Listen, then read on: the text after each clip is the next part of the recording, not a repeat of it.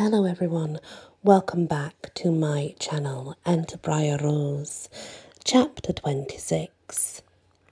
After Alex starts a transport spell, my skin tingles with wizard magic. I've never travelled by magic before. On reflex, I step closer to Knox. He tightens his grip on my waist, pulling me against his side. His body is warm, firm, and comforting. I lean into his touch it's been a crazy day. The next thing I know, Knox and I stand somewhere that is most definitely not my auntie's penthouse. I frown. Did something go wrong with Alex's spell? Nah. Knox's voice is deep and calm. Alec brought us to my place. He can only send us to spots that he's seen before, and he doesn't know your aunt is. He could send us to Lasham, and we'd appear right in the middle of his office or something. He's worked hard to hide that. He's a wizard. Knox rolls his eyes. You know how humans can get. I've seen it.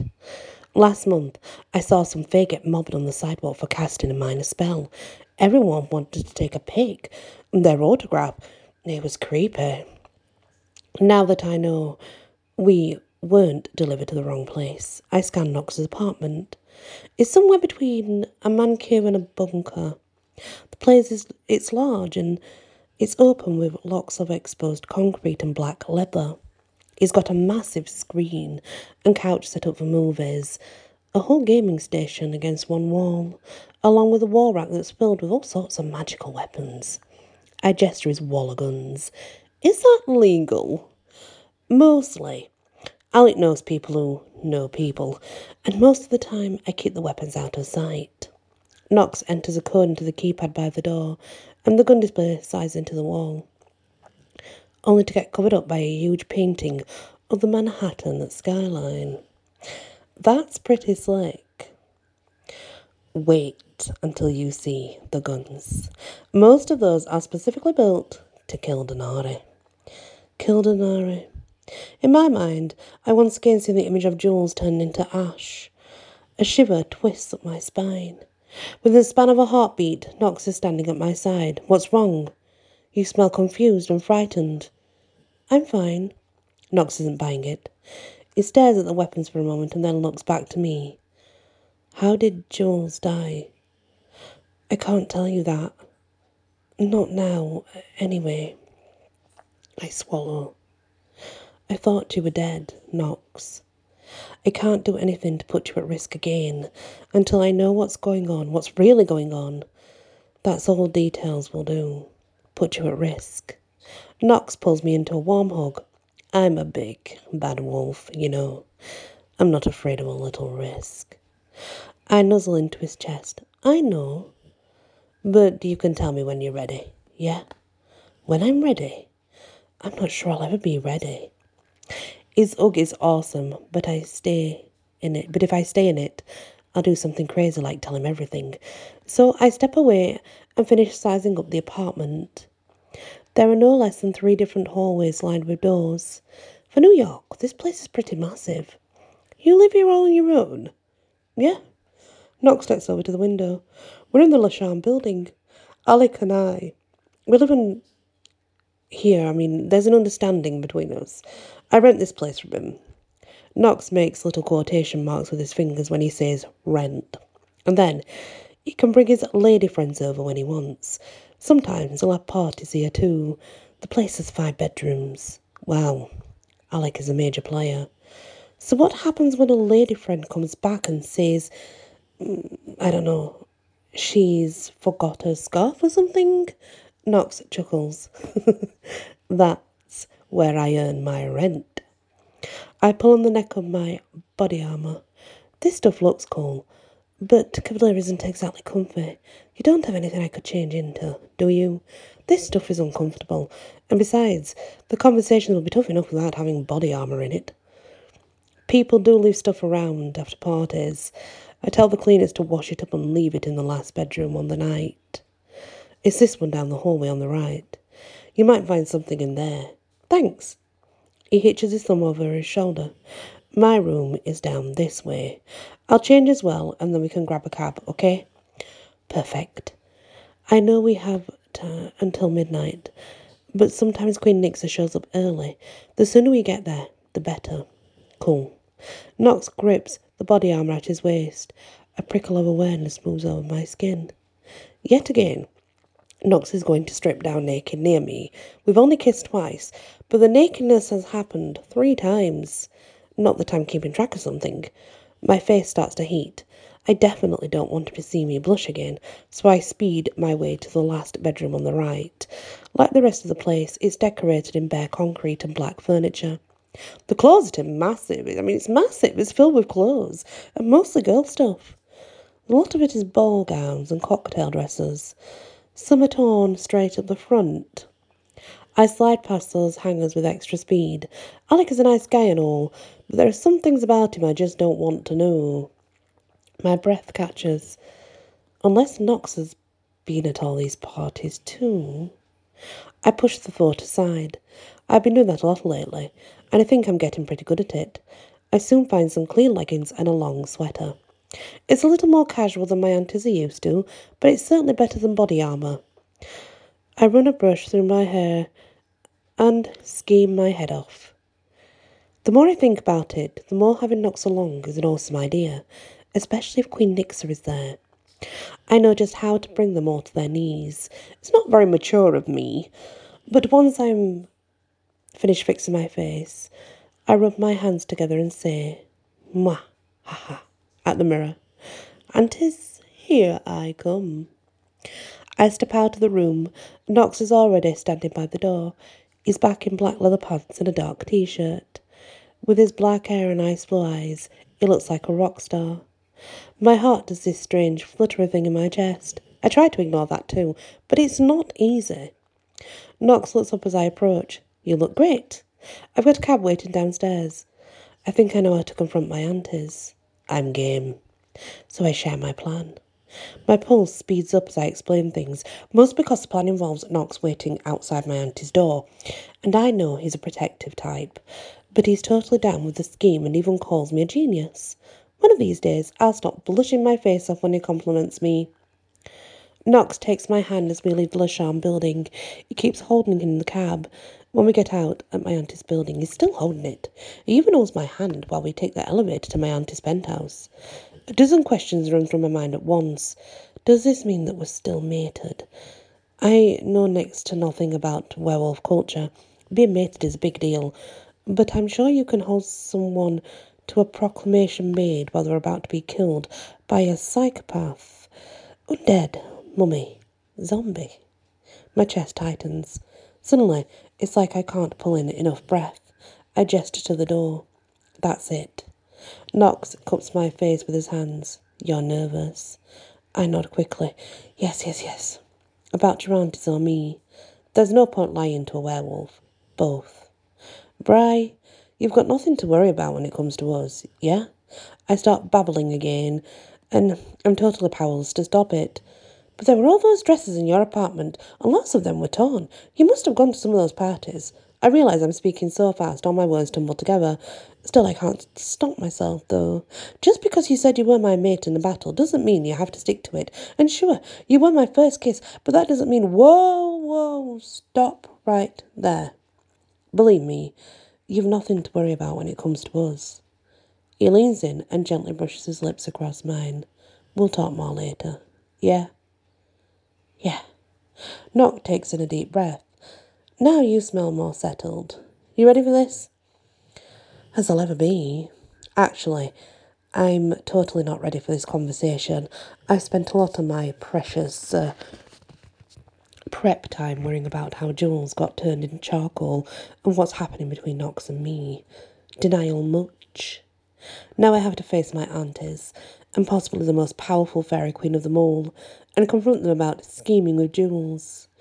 Oh, well, maybe it was best to avoid those thoughts until now. Just starting to contemplate the level of betrayal, I want to race back into the elevator, and honestly, never see them again.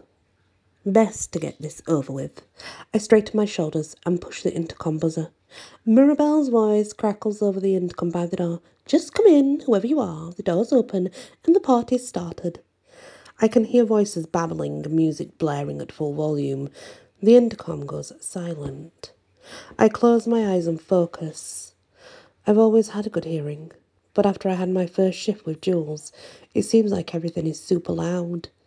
And now I need that skill more than ever before.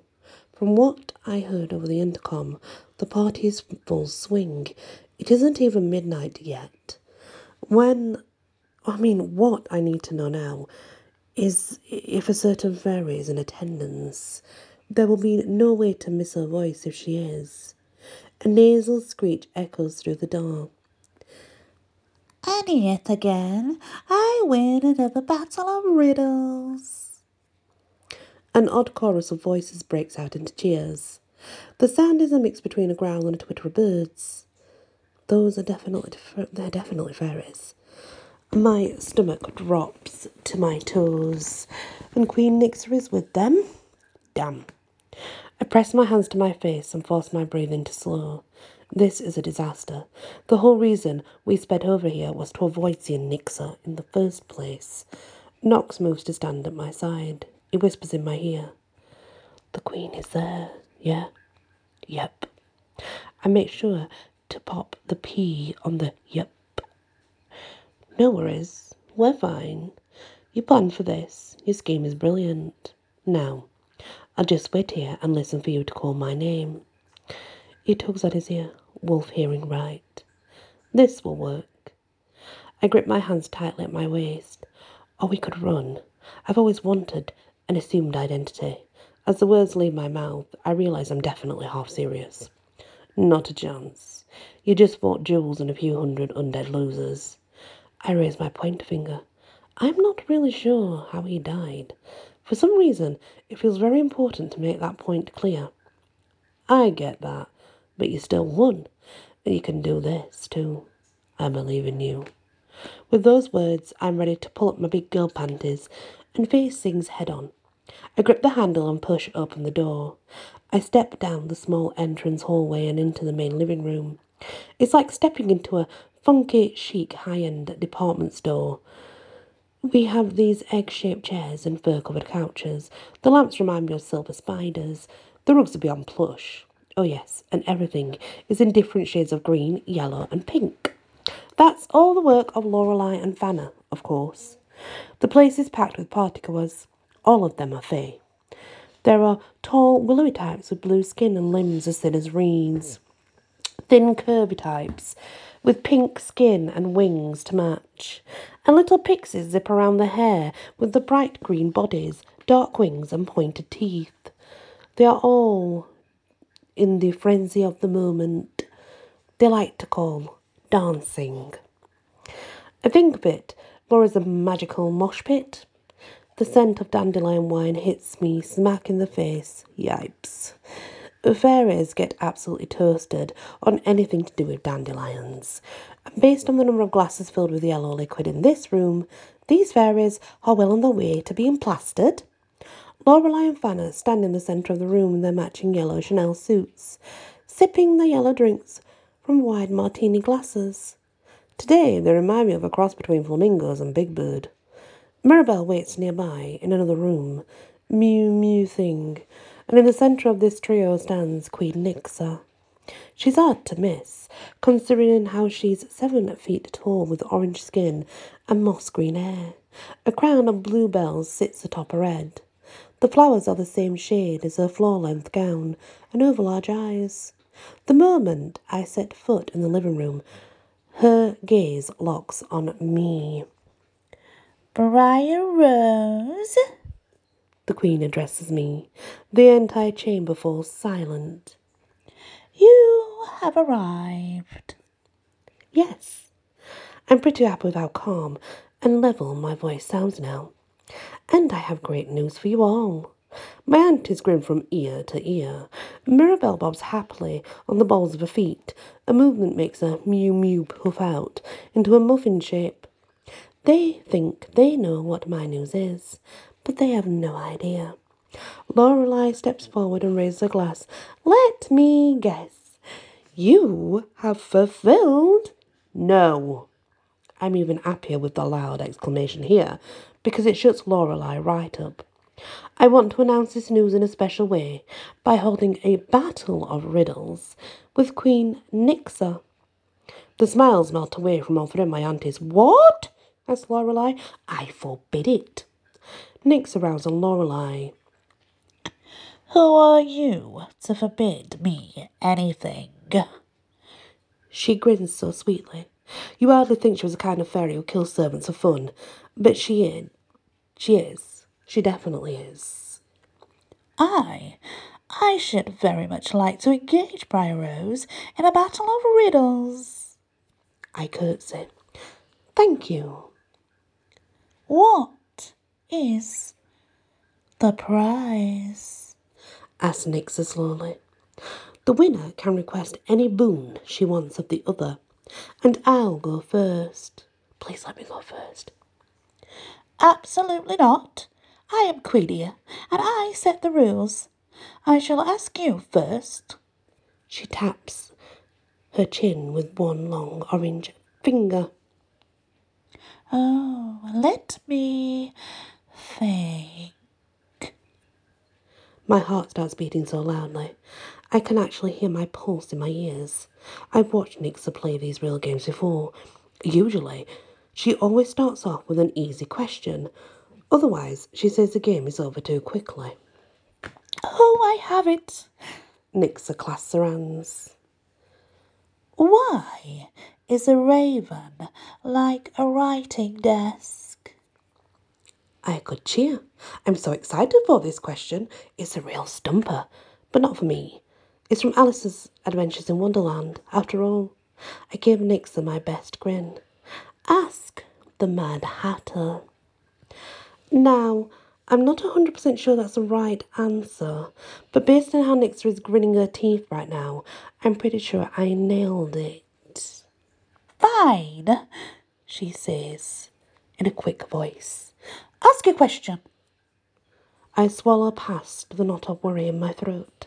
Nixa is a massively powerful fairy, and this is a huge gamble. She won't like losing.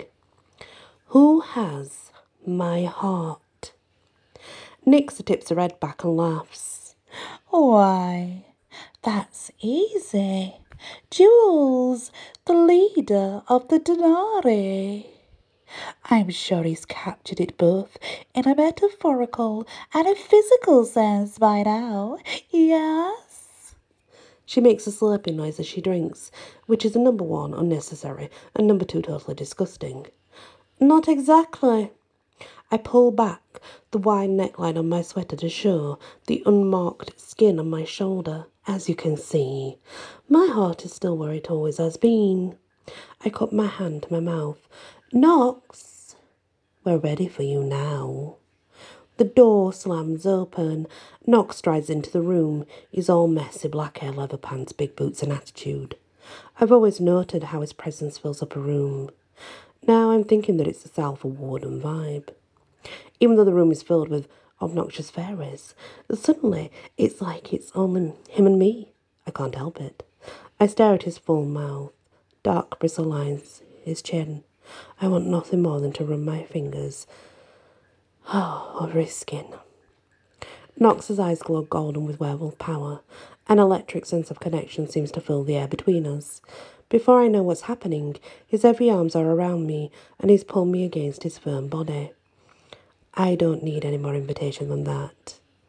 I lean in and kiss him hard. I don't know how long things go on like that, but no one says a word. Eventually, Knox breaks the kiss. When you told me about your plan, you didn't say the exact words of your riddle. He leans in his forehead against mine. Is that true? Yes, Knox, you hold my loving heart. I can't stop smiling like a fool. I'm glad to hear it. You have mine too, yeah? Yeah.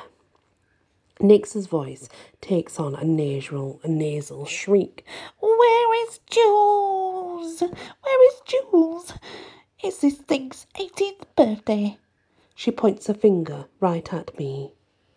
Evidently, I'm considered a thing in her vocabulary. She's supposed to marry Jules. What's going on? What's going on? Hmm.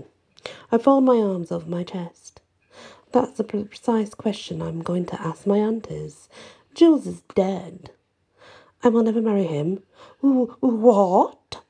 asked my aunties in unison. And since I won the Battle of Riddles, I will now name my prize. From now on, my aunties must tell me the truth. Make it happen, Nixa. Fairies, fairies don't lie. You don't tell the truth either. Nixa fans her chest with her hand.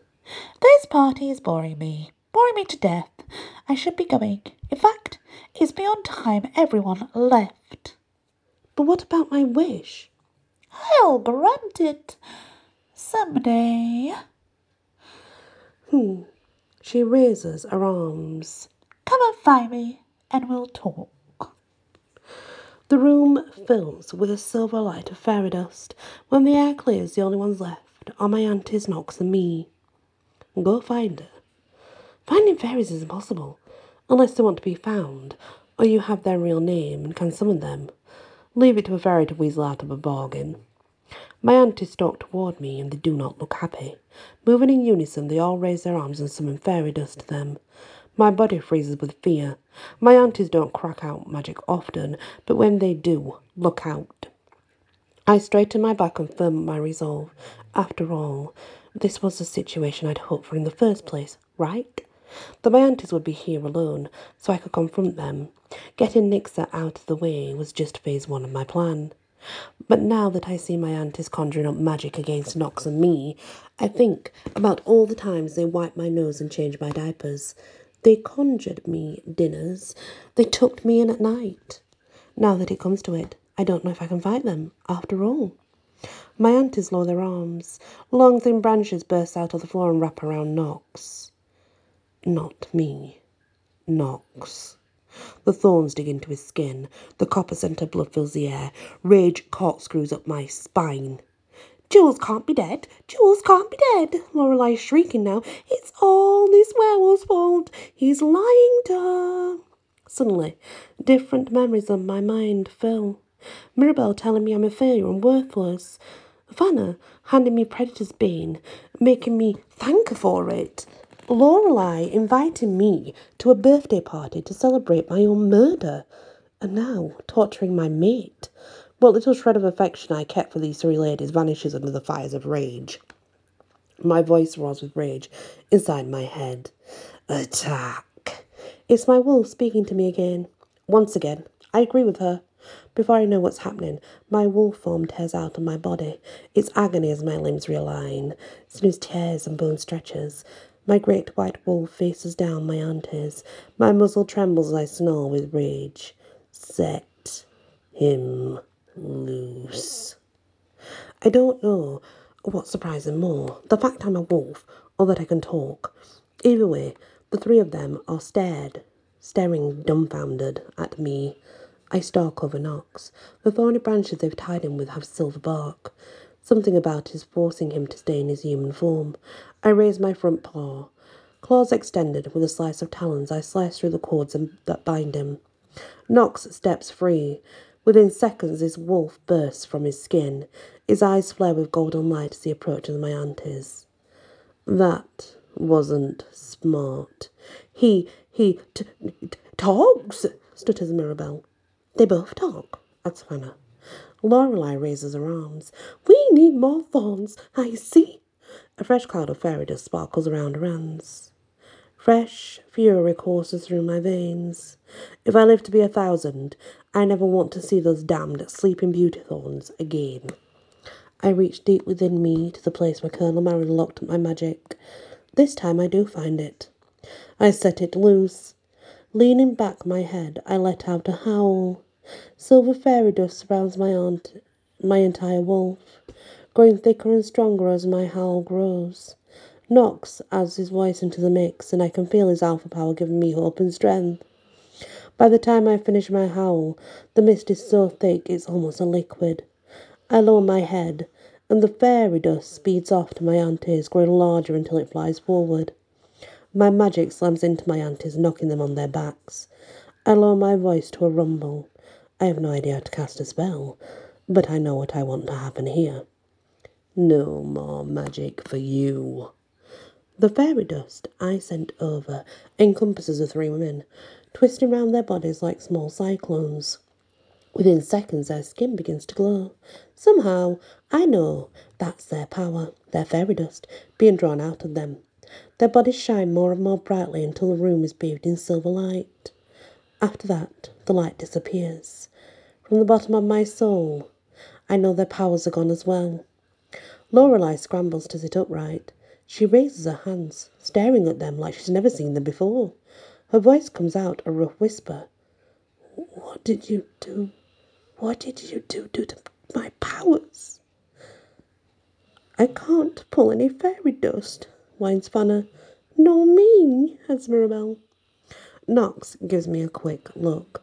I still don't know him too well, but I can tell he's wondering what I did to their powers too. I wish I knew. I reach into my soul to find my lockbox of power, and it's closed down tightly once more. Why can I access it sometimes but not others? I shake my head. There must be some kind of logic to it, but that's something to wonder about another day. Preferably when I have a fully translated book of magic in front of me. Right now, I have to deal with my aunties. Still in my wolf form, I start I stalk up to Lorelei. I want some questions answered. Lorelei's face creases with a simpering smile. You wouldn't hurt your aunties, would you? Wolfnock stalks forward. She might not, but I definitely will. Answer her questions. Offering my auntie's gasp in terror. I'm not sure what it says about me as a person, but I find it super satisfying. Lorelei quickly recovers though. The next thing I see, she's done grasping and is lifting her chin instead. Never. Mirabel scrambles to stand. I'll answer. Don't you dare, scolds Lorelei. I stalk around them slowly. Listen to me closely. I know Philpot was really Jules, leader of the evil Denari. You set me up to become his zombie bride. Lorelei pales. Don't talk nonsense. I must be getting more werewolfy. Because I can smell a lie. It smells like last week's garbage. I'm not playing this game anymore. You're going to tell me what happened with Jules, why you did it, and who my parents really are. Otherwise, things are going to get ugly. Wolfnock scrapes the floor with his four inch long claws. Give me an excuse to make it ugly, please. Mirabel waddles forward. Jules approached us years ago. He asked us to do little things in exchange for magical tokens. Then he said he had one last favour to ask of us before he gave us fairy magic beyond our wildest dreams. We didn't have a lot of power to begin with. That lured us in. Mirabel's words smell like truth. Even more importantly, they fit with what I know of Jules. He was always trying to put together deals, even when he was pretending to be a hedge fund manager. Go on, orders Knox. When we agreed to this final deal with Jules, we had no idea that he would bring us a baby. All the other favours were finished in an hour or so. Mirabel's words knocked the breath out of me. No wonder Lorelei and Fanna acted like I was such a burden. They were expecting a few hours of work in return for a ton of magical power. Instead, they got almost 18 years of me. A sour feeling settles in my stomach. There's nothing like knowing you're unwanted to ruin your day. Wolfnox turns to me. He tilts his head with sympathy. You don't have to do this, you know. No, I need the truth. Keep talking, Mirabel. Lorelei throws up her arms. Shut your mouth this instant, Mirabel. If you tell Bryar Rose even one more word, then Jules will find you, and he will come after all of us. Mirabel huffs a frustrated breath. Don't you get it? We're talking about the deal between us and Jules. Should that be able to be happening? He had those wizards and fairies cast about a dozen silencer spells on us. Lorelei's face pales. No, I suppose it shouldn't. You know what that means. Jules is dead. That's why Bryar Rose is here. And we can even discuss these things. There are no more excuses now, and she's shifted into a werewolf form. There's no point pretending. Mirabel turns to me. What else do you want to know? I feel like a kid set loose in a candy store. All my life, I wondered who my parents really were. In fact, I dreamed of identities for them, you know, regular humans. There's no question what I want to know first. Who are my parents? You're off, werewolf, answers Mirabel. That's all we know. Jules dropped you off with instructions to give you Predator's Bane. Although, considering the spell you just cast, I guess your other half is fairy. Wolfnox steps closer. Half? Tension tightens up my neck. Is that a bad thing? No, it's just. Wolf Knox bobs head. You're really powerful, powerful to be halfway. I could be alpha of all alphas if I wanted to, and my wolf chose you. Lorelei grins. Alpha of all alphas. And our Bryar Rose is your mate, asks Fanna. It's a pleasure to meet you, says Lorelei. Apologies for our rude greeting before, Mr. Knox. His name is Knox. I can't believe this. Now that Jules is dead, they're sucking up to the next most powerful person in the room, and that's never going to be me. At least not in their eyes. I'll always be some weak foundling they were saddled with. I have one more question for you. Colonel Mallory, the magnificent, the magnificent, says he saved my wolf. What do you know about that? Colonel Mallory, seriously. Lorelei waves her hands. You're dating an alpha. But let's not put on airs. I doubt Colonel Mallory the Magnificent would have taken an interest in your existence. Enough, Lorelei. Mirabel focuses on me. Jules once said something about Colonel Mallory slipping away from him before Jules could finish him. Before he could finish him as a meal of dragon power. More likely. I think I know what happened. Knox's wolf voice is low and soothing. If Colonel Mallory was held in the same place where Jules was keeping you as a baby, maybe he ran across you there. Jules is tough prisons, but I bet Colonel Mallory could break free. He might have cast a slumber beast spell on you there. Knox tilts his head and gives me a meaningful look. I know what he's thinking. And maybe cast another spell as well. There's no question what spell that would be either. The lockbox in my soul. I chuff out a breath. I really want to talk to Colonel Mallory. Good luck, says Mirabel. Shows when he shows. Lorelei rams on Knox. Our Bryar Rose really knows the great Colonel Mallory the Magnificent. I'm right here, Lorelei, and I already said I know Colonel Mallory. I make a point to turn toward Mirabel. Thank you for answering my questions. I look to Knox. Now all the excitement is over.